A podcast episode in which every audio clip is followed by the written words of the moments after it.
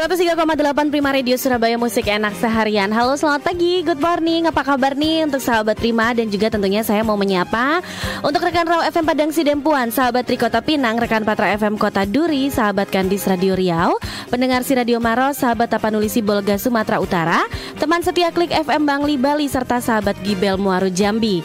Kita bersama selama satu jam ke depan di Ngopi Ngobrol Inspiratif Pagi. Dan tentunya saya Irna Tanael tidak sendiri. Kita mau sapa dulu untuk uh, pagi hari ini yang sudah bersama dengan kita.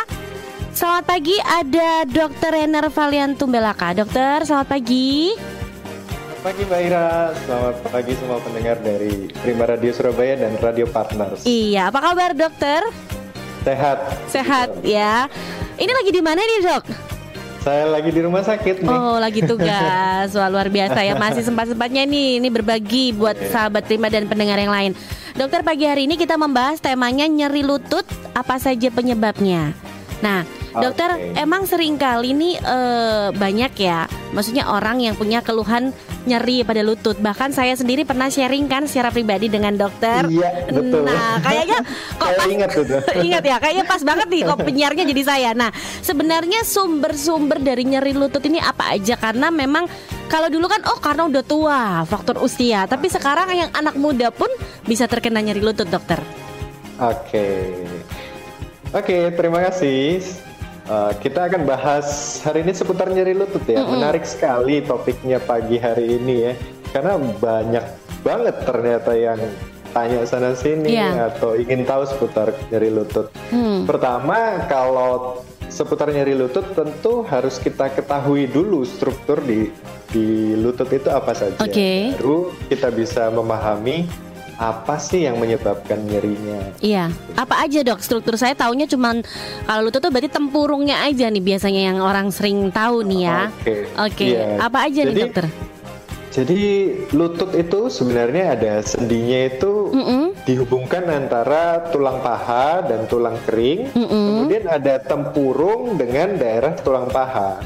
Jadi di situ mm-hmm. ada tidak cuma satu sendi engsel mm-hmm. yang selama ini kalau kita di sekolah dasar kan diajari tuh.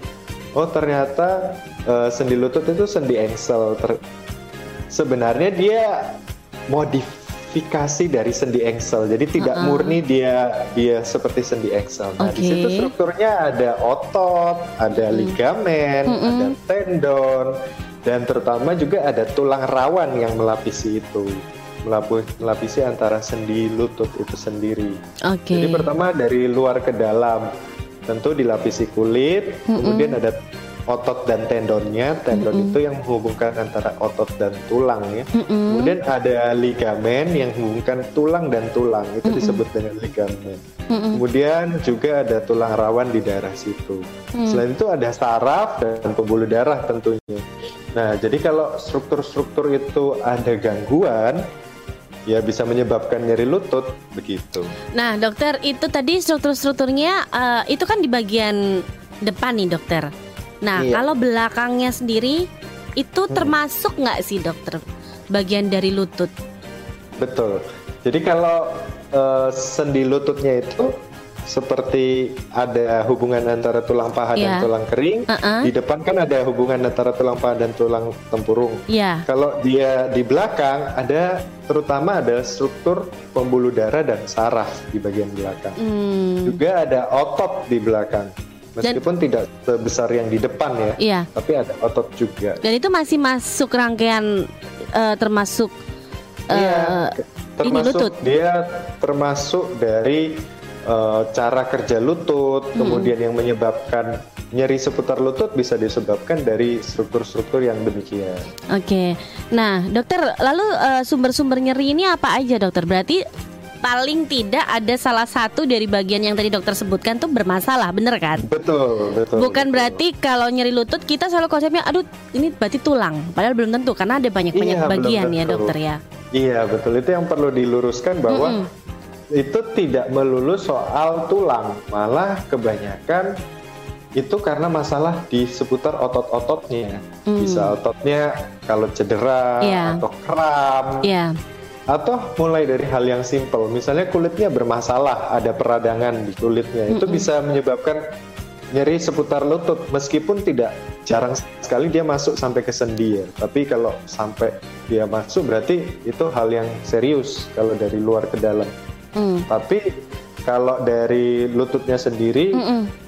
paling sering justru seputar masalah Uh, otot-ototnya begitu. Tapi memang uh, kenapa selalu orang berpikir tulang, Dok? Karena saya sendiri mengalami ketika kambuh nih, Dok, lutut saya uh, memang nyerinya kadang sampai kerasa di tulang nih, Dokter. Kadang kita nggak tahu nih kan, saudara, mungkin yang terkena ototnya atau sarafnya ya seperti Dokter bilang tadi. Hmm. Tapi memang yang kita rasakan tuh memang nyerinya sampai ke tulang. Itu karena apa, Dokter? Iya, hmm. yeah, jadi kalau memang kalau terutama kalau di dalam sendinya sendiri ya, yeah. di dalamnya itu ada ligamen-ligamen besar mm. ya. Mm-mm. Kemudian ada di dalam sendinya ada pembungkus dari tulang rawannya juga. Yeah. Nah, kalau itu sampai ikut-ikut ikut-ikutan cedera, Mm-mm. nah itu bisa menyebabkan nyeri sampai yang terasa sampai di dalam tulang begitu, Mm-mm. sampai terasa menusuk ataupun terasa menyegar seperti Mm-mm. itu. Mm-hmm. Apa atau juga bisa menjalar nyerinya karena daerah saraf yang melewati di daerah lutut bisa berpersepsi seperti itu. Oke. Okay. Dan dan memang karena kita sering pakai lutut ya. Iya. Yeah. Jadi ra, rasa nyerinya uh, lebih mengganggu daripada mm. sendi yang di seputar uh, bagian yang atas. Iya. Yeah. Karena memang dia kerjanya kayaknya yang paling berat ya, Dokter ya. Iya, karena dia menopang menopang tubuh kita, tubuh kita juga kan. Nah, iya. berarti uh, untuk sumber-sumber nyeri dari lutut itu memang banyak ya, Dokter. Tapi uh, berdasarkan data mungkin Dokter di dunia medis, hmm, hmm. lebih banyak itu sumbernya berasal dari mana, Dokter? Paling banyak itu seputar otot-ototnya justru. Oh. Otot tendon. Berarti sebenarnya bukan bukan tulangnya ya, Dokter, tapi bukan, otot. Iya. Oke. Okay. Ah. Betul. Itu, itu kalau uh-uh. seputar nyeri lutut, nyeri lutut ya, itu paling sering karena dari sprain atau orang bilang seperti ketarik gitu. Uh. Ah, ya kayak gitu. Itu paling sering disebabkan seperti itu. Justru, uh, tapi tergantung juga dari uh, penyebaran persentase dari usianya juga ya. Jadi makin tua penyebab. Mm-mm. Penyebabnya bisa, penyebab terbanyaknya ya berubah lagi. Iya. Tapi faktor penyebab terbesar itu berarti sebenarnya karena cedera, Dokter. Karena tadi kalau Dokter bilang otot. Jadi, iya, betul. Jadi kalau dibagi, kita harus paham bahwa kita harus tahu juga dari usianya, Mm-mm. kemudian dari penyebabnya. Itu bisa dibagi menjadi trauma atau non trauma. Okay. Trauma itu artinya Mm-mm. dia ada memang ada benturan Mm-mm. atau dia ada overuse. Uh, overuse atau, apa, Dok? Overuse itu jadi dia uh, misalnya kayak uh, saya nih, saya nggak pernah maraton, oh. saya nggak pernah lari, terus uh-huh. tiba-tiba saya lari maraton. Kaget. Nah, itu saya berlebihan. Berlebihan, oke. Okay. Begitu. Nah, jadi, kalau mm-mm. usia tua mm-mm. dia kebanyakan yang non trauma. Jadi mm. istilahnya degeneratif ya. Mm-mm. Nah, kalau sudah penurunan uh, dari kualitas struktur-struktur itu ya mm-mm. itu bisa menyebabkan nyeri juga. Kalau yang muda kebanyakan karena cedera, tapi kalau yang tua mm-mm. kebanyakan yang degeneratif non trauma atau juga bisa karena uh, peradangan seperti itu. Kalau untuk faktor keturunan nggak ada ya, Dok ya? Nggak ngaruh ya? Keturunan bisa juga. Jadi uh, kita pahami kalau ada nyeri-nyeri sendi itu sebagai Mm-mm. terbanyak itu ada tiga ya. Ada yang namanya osteoartritis, uh, ada yang namanya rheumatoid arthritis. Mm-mm. Kalau orang bilang itu rematik. Yeah. Ya. Kemudian ada gout arthritis. Gout okay. arthritis itu uh, yang orang bilang asam urat. Oke. Okay. Nah, jadi yang pertama osteoartritis itu biasanya pada sendi-sendi besar. Mm-mm. Nah, tapi kalau yang rheumatoid arthritis itu bisa disebabkan dari keturunan juga bisa. Mm. Osteoartritis sendiri ada ada resiko juga dari masalah keturunan. Mm. Gitu. Meskipun tidak dominan nih, perannya, yeah. lebih dominan perannya dari rheumatoid arthritis gitu. Kalau Mm-mm. oh punya riwayat orang tua atau kakak beradik atau kakek nenek yang punya rematik istilahnya. Mm-mm. Nah, itu ada resiko dia juga seperti itu. Itu lebih ke genetik. Oke, berarti ada ya. Nah, berarti dok tadi kalau dokter sudah jelaskan beberapa sumbernya, berarti uh, yang beresiko besar untuk mengalami nyeri lutut nggak tentu orang hmm. tua ya dokter ya. Betul. Nah, ini sekarang sudah mulai berubah ya. Ya, mindsetnya udah ini udah diubah nih. Bergeser mm-hmm. karena uh, orang muda juga mulai banyak nih sekarang. Mm. Uh, kalau dulu kan orang muda uh, karena ini ya, karena cedera murni gitu. Yeah, ya. Jadi yeah. kalau sekarang karena masalah asupan-asupan juga dan kegiatan yang Uh, sedentary lifestyle, artinya Mm-mm. tidak banyak beraktivitas ya. Mm-mm. Nah itu juga bisa menyebabkan nyeri-nyeri sendi, termasuk lutut ya, termasuk lutut gitu. Jadi kalau uh, dari or, usia muda dan Mm-mm. usia tua ya agak berbeda kalau dari penyebab uh, penyebab nyeri lututnya sendiri. Uh, yang bisa punya resiko nyeri lutut berarti siapa saja ya? Semua orang bisa terkena. Nah tadi dokter sempat bilang karena selain karena cedera, asupan. Nah ini mungkin bisa diinfo nih buat sahabat Prima dan pendengar yang lain. Asupan yang seperti apa ini dok yang benar supaya kita terhindar dari nyeri lutut? Oke, okay. Baik. Jadi da, yang sudah saya sebutkan tadi, kalau nyeri sendi itu biasanya disebabkan oleh tiga hal itu ya, osteoartritis, gout arthritis, dan rheumatoid arthritis. Kalau mm-hmm. rheumatoid arthritis itu lebih karena genetik, autoimun ya. Kalau oh. gout arthritis, nah kalau gout arthritis itu yang paling peka terhadap asupan.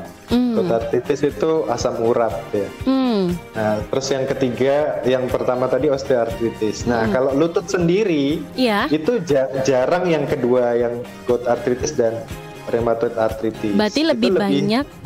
Lebih banyak osteoartritis. Oke. Okay. Gitu. Kalau yang gout arthritis, rheumatoid arthritis lebih banyak ke sendi-sendi kecil.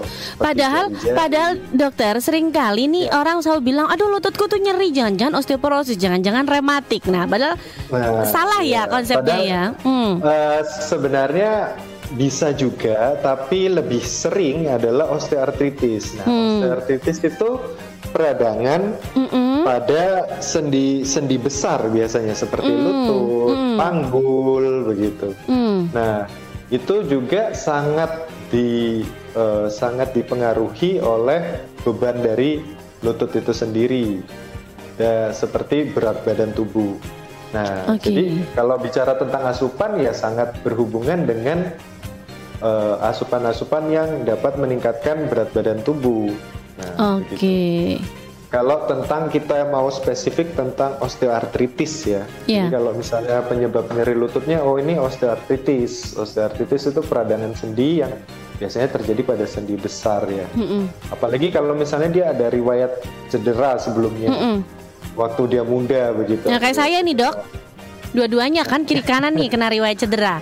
Nah ya itu hati-hati nanti mbak, agak beresiko untuk osteoartritis. Hmm. Tapi amit-amit sih ya, Mm-mm. amit-amit jangan. Tapi memang Tapi betul, kalau... betul yang dibilang dokter Rainer. Karena kan saya pernah periksa tuh dulu ke salah satu dokter sebelum kenal dokter Rainer nih ya.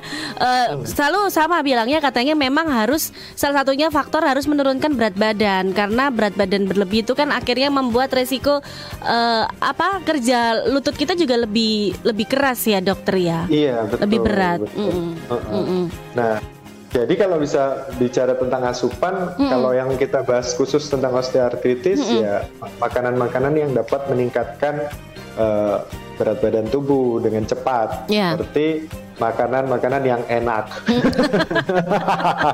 Iya iya iya. Ya. Memang yang enak-enak itu memang kadang bikin penyakit ya dokter ya. Kalau misalnya kita bicara tentang gout arthritis, uh-uh. asam urat, Mm-mm. yang yang pun bisa kemungkinan juga bisa terjadi meskipun yeah. lebih jarang itu uh-uh. berarti kita harus menjaga asupan-asupan yang dapat meningkatkan asam urat seperti uh, contohnya alkohol mm. ya nggak boleh Mm-mm. gitu karena Mm-mm. itu membentuk purin istilahnya, nanti dia yeah. membentuk kristal-kristal di dalam sendi yeah. nah, itu bikin sakit banget itu yeah, yeah. sakit mm-hmm. banget digerakin aja udah sakit nyeri banget, banget itu kan dokter ya nggak uh, mm-hmm. perlu menumpu aja udah sakit mm-hmm. banget. Nah mm-hmm. terus kemudian Uh, golongan-golongan daging daging-daging merah seperti itu. Jadi kalau kalau memang seperti itu, Mm-mm. kalau lebih gout arthritis lebih karena asupannya. Kalau dari osteoartritis sendiri, ya yang kalau dari hubungan terhadap asupan yang enak-enak itu, gula-gula tinggi, Mm-mm. yang memiliki kadar glukosa tinggi, gula Mm-mm. dan lemak jenuh. Mm-mm. Seperti itu. Nah, dokter, ini karena juga berkaca dari pengalaman saya. Nah, dulu saya tidak tahu itu apakah betul ya penanganannya. Jadi ketika kita mengalami yang namanya cedera lutut, entah waktu itu kita kecelakaan, atau ketika kita berolahraga, atau ketika kita salah ngambil posisi nih misalkan nih. Nah, sebenarnya penanganan awal itu harus seperti apa, dok? Kalau saya sih taunya dikompres sama es batu. Nah, itu betul nah. apa enggak nih? Mungkin bisa dijelaskan nih, dokter Rainer. Dikompres sama es batu itu betul, oh, okay. tapi bisa juga mm. separuh betul kalau caranya salah. Gitu. Oh, Jadi, iya, betul gimana dokter? Jadi uh, memang kalau nyeri lutut bisa karena cedera ya. Yeah. Apalagi paling, pada orang muda paling sering karena cedera. Mm-mm, paling saat olahraga kalau, kan dokter juga. Iya, betul. Kalau orang tua kan ya karena degeneratif atau penurunan fungsi itu Mm-mm. sama peradangan. Nah, kalau cedera, misalnya kita lagi main basket nih atau mm-hmm. lagi nggak usah main basket deh, kita naik motor, mm-hmm. terus salah waktu, salah posisi, menapakkan mm-hmm. kaki, mm-hmm. terus kakinya meluntir gitu. Mm-hmm. Nah, lutut meluntir itu bisa menyebabkan cedera. Taunya cedera, pertama pasti nyeri satu. Yeah. Kedua dia bengkak. Mm. Bengkaknya bisa langsung bengkak, bisa beberapa waktu dulu kemudian bengkak. Bengkak. Kemudian dia warnanya bisa agak kemerahan. Kemudian dia terasa hangat di situ. Mm. Nah, itu tanda-tandanya yeah. itu, wah ini ada sesuatu nih. Itu istilahnya uh, uh, red alert ya. Jadi ada mm. sesuatu nih. Nah, itu kalau sudah demikian, memang dia terjadinya tiba-tiba dan terasa nyeri dan ada suatu kejadian yang menyebabkan Mm-mm. itu, kita bisa melakukan rice istilahnya, Mm-mm. beras ya. Hmm. Melakukan beras, nasi, rice, R I C E. Apa itu dokter? Jadi pertama kita istirahatkan, rest ya. Okay. Itu singkatan. Oke. Okay. Singkatan rest itu. Rice. Istirahat. Jadi mm. pertama istirahatkan dulu. Ra- Jadi yang amit jangan sampai kita malah lari gitu ya. Itu malah yeah. mem- membahayakan, memperberat cedera. Pertama mm. istirahatkan dulu, jangan ditapakkan dulu, jangan Mm-mm. di Mm-mm. tekuk atau digerakkan berlebihan. Kemudian yang kedua itu ice, kan rest. Yang ah, kedua oh. kan i, i, i, yeah. ice. Oke. Okay. I, ya yeah, ice. Mm-mm. Ice itu caranya jadi uh, bisa dikompres dengan es batu atau cold pack. Mm-mm. Itu dibungkus oleh, misalnya kalau es batu aja gitu, kita masukkan aqua gelas ke dalam freezer, Mm-mm. sudah beku, ambil, dibungkus kain dulu, baru dikompres. Kalau oh, es batunya langsung yeah. tempel ke kulit, itu bisa mencederai kulit kalau terlalu lama ya. Iya. Yeah. Nah, hmm. cara kompresnya juga sehari sekitar empat sampai enam kali, sekali kompres sepuluh sampai lima belas menit. Hmm. Kemudian yang ketiga, dari kita tahu tadi rest, diistirahatkan, kedua ice, C-nya. Yang ketiga C-nya? C-nya compression. Jadi kita bebat. Kita oh. bebat. Bebat supaya tidak menambah bengkaknya. Nah, okay. bebatnya itu jangan terlalu kencang juga. Nanti pembuluh darahnya bisa terjepit di situ. Jadi hmm. memang uh, harus hati-hati dan Mm-mm. kalau bisa terlatih untuk melakukan teknik uh, teknik bebat. Itu yang ketiga, compression. Yang Kemudian, keempat E? Keempat E, elevation. Jadi ditinggikan. Mm-hmm. Ditinggikan. Jadi maksudnya ditinggikan gimana, dok? Jadi kalau misalnya yang sakit lutut, uh, kita sudah istirahat nih. Nah, kalau tiduran diganjel bantal supaya agak lebih tinggi uh, dari jantung kita. Jadi posisinya harus lebih tinggi. Kalau misalkan digantung kakinya, dokter, boleh nggak? Digan- digantung jadi kebalik dong, asal bukan lehernya yang digantung. Enggak, maksudnya ini posisi kita ini karena ada layar ya, ini kan posisi kita ini ini okay. ini kepala kita nih dokter, ini kaki kita. Misalkan kita gantung hmm. begini boleh nggak sih dokter sebenarnya? Sebaiknya disandarin di ya. dinding. Oh, nah, oke. Okay. Sebaiknya diganjal karena Mm-mm. itu akan memakan waktu yang lama ya, makan mm-hmm. waktu yang lama. Jadi lebih stabil kalau diganjal. Kalau digantung dia lebih uh, gerak-gerak nanti. Uh, sebenarnya tujuannya apa dokter untuk mengganjal, untuk membuat itu posisi lebih tinggi itu? Supaya uh, peredaran darahnya Mm-mm. lebih bisa kembali ke, da- ke dalam tubuh. Kalau dia di posisi bawah, yeah, dia akan susah untuk kembali. Nanti tambah bengkak kalau dia stagnan di situ. Oke. Okay. Jadi itu lakukan rise. Kemudian yang kedua ada lagi. Mm-mm. Jadi selain melakukan rise, Mm-mm. yang tidak boleh dilakukan adalah harm. Do no harm. Jadi Mm-mm. itu singkatan juga H A R M. Mm-mm. Hit, alkohol, Mm-mm. run, dan massage. Oh, massage nggak boleh, dokter? Nggak boleh.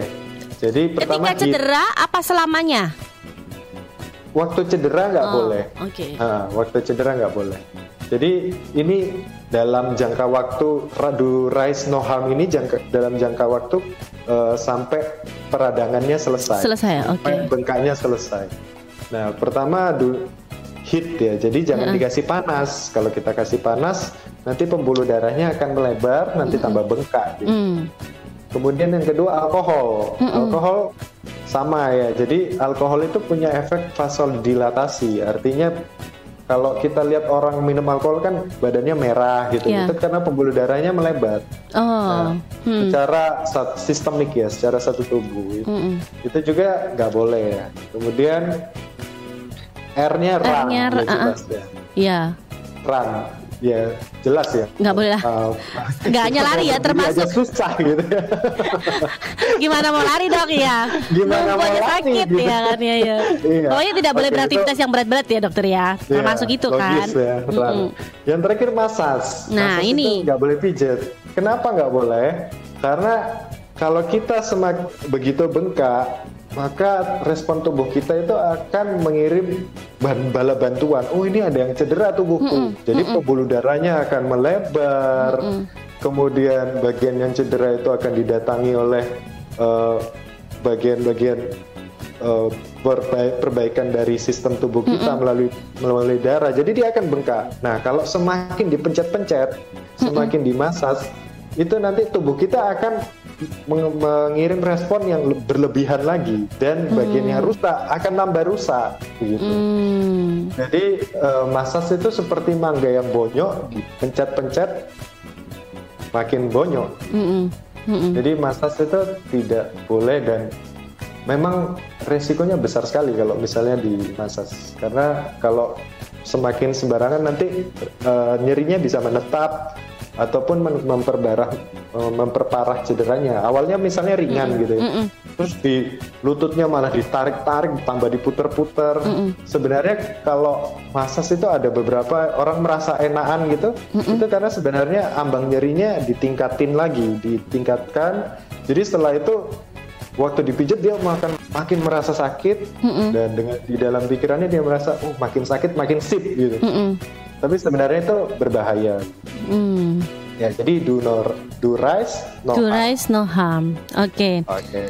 Nah, itu ketika peng, uh, awal cedera ya. Nah, lalu uh, oh. tadi dokter bilang termasuk nggak boleh kayak lari dan sebagainya. Berarti kalau kita udah terkena riwayat cedera lutut atau nyeri lutut ini hmm. olahraga yang baik apa ya, dokter? Untuk paling tidak okay. juga untuk tetap menjaga gitu. Hmm. Jadi kalau untuk uh, nyeri lutut itu terutama kalau sudah lewat fase bengkaknya ya, sudah yeah. fase bengkaknya, ataupun sekedar untuk menjaga ke, menjaga kekuatan sendi ya. Mm-mm. Itu paling bagus adalah uh, pertama olahraga yang kita tidak menapakkan berat badan tubuh kita. Mm. Jadi seperti contohnya renang gitu, karena kita tidak langsung weight bearing, artinya berat badan tubuh kita terbagi kan, kita melayang-layang di atas yeah. air ya. Mm-hmm. kemudian, kemudian yang kedua sepeda, sepeda mm. itu bagus untuk lutut. Kenapa? Pertama dia lutut kita terus bergerak karena sendi itu butuh gerakan untuk dapat makan.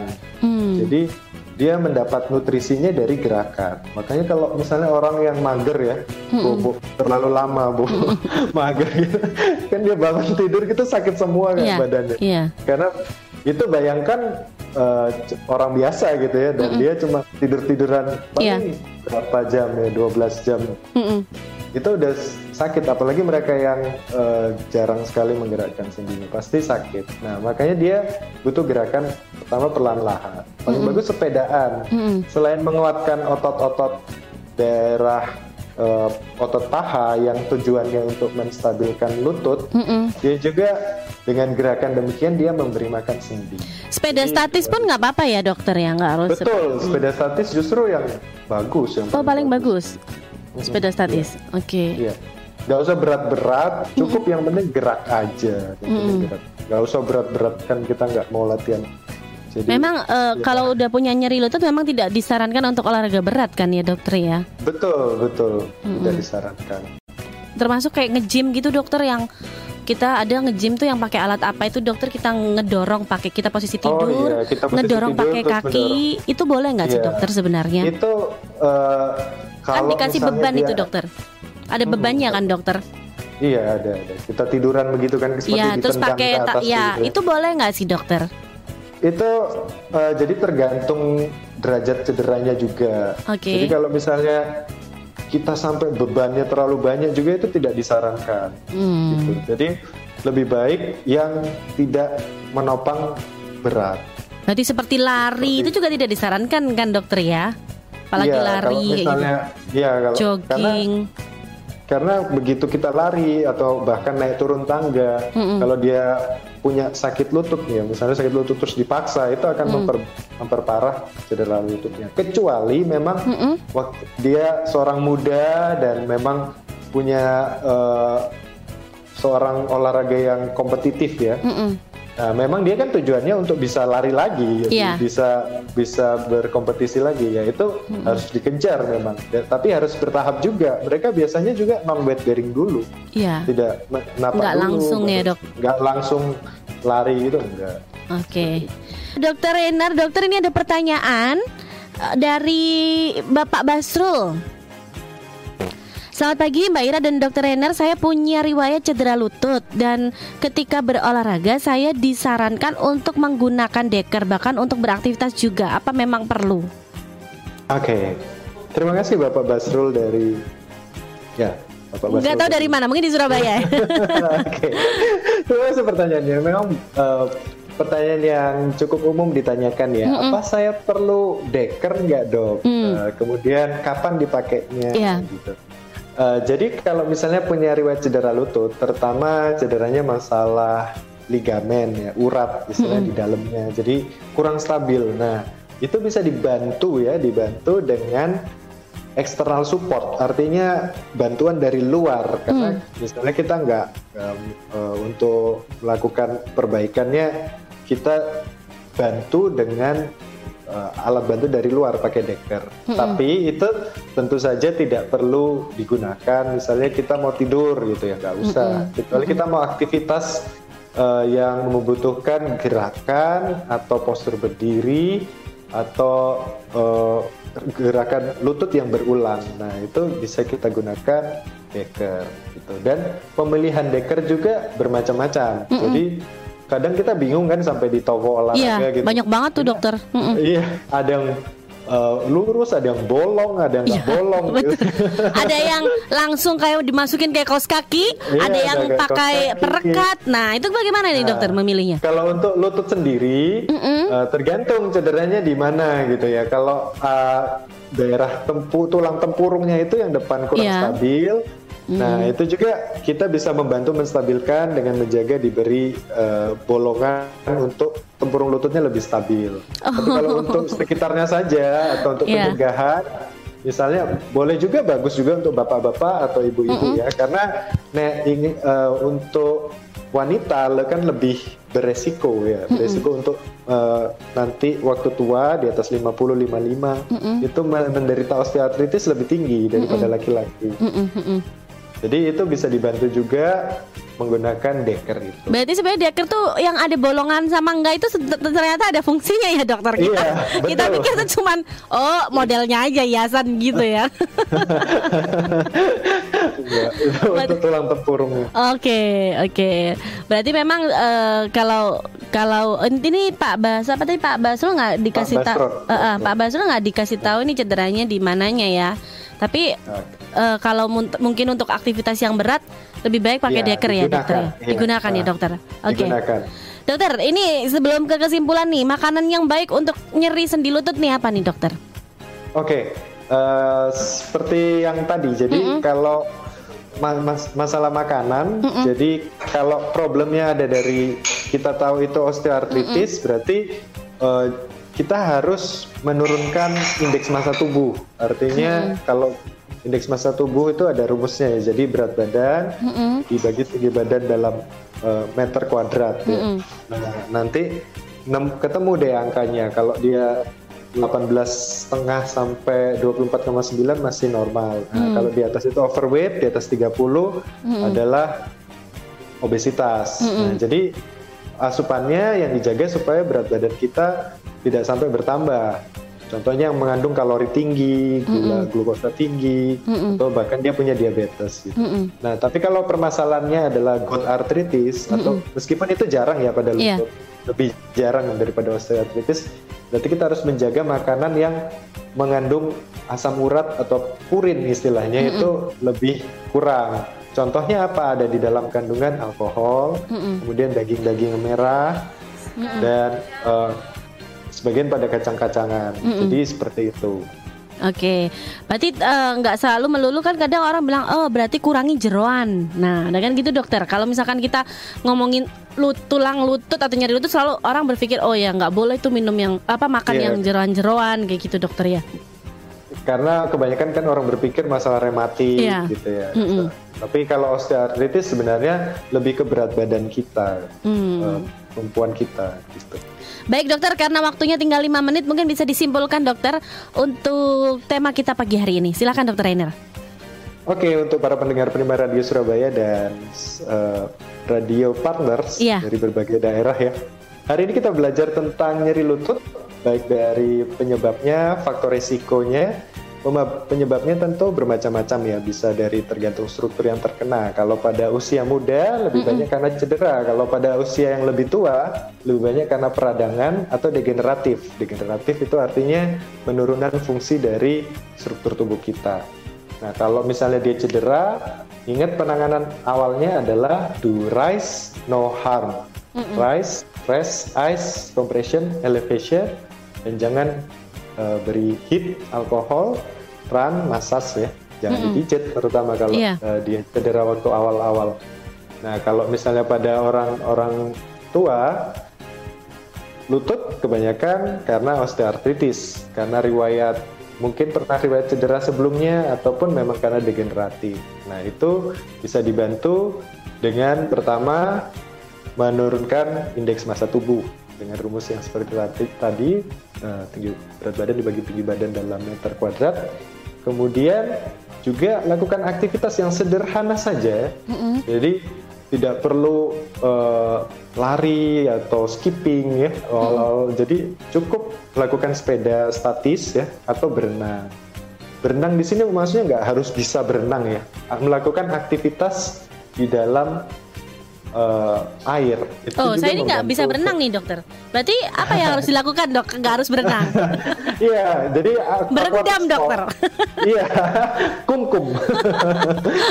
Cukup jalan aja di oh, dalam air. Mm, itu mm, bisa membantu juga. Atau pegangan, terus kakinya yang gerak untuk lutut. Betul. Uh, iya. Naik turun gitu nah, boleh ya dokter. Jadi, uh-uh. jadi tidak tidak harus bisa berenang. Oke. Okay. Tapi cukup melakukan Wah, saya punya, di dalam air. Saya punya ini nih masuk. Kan nih dari dokter Rainer ya.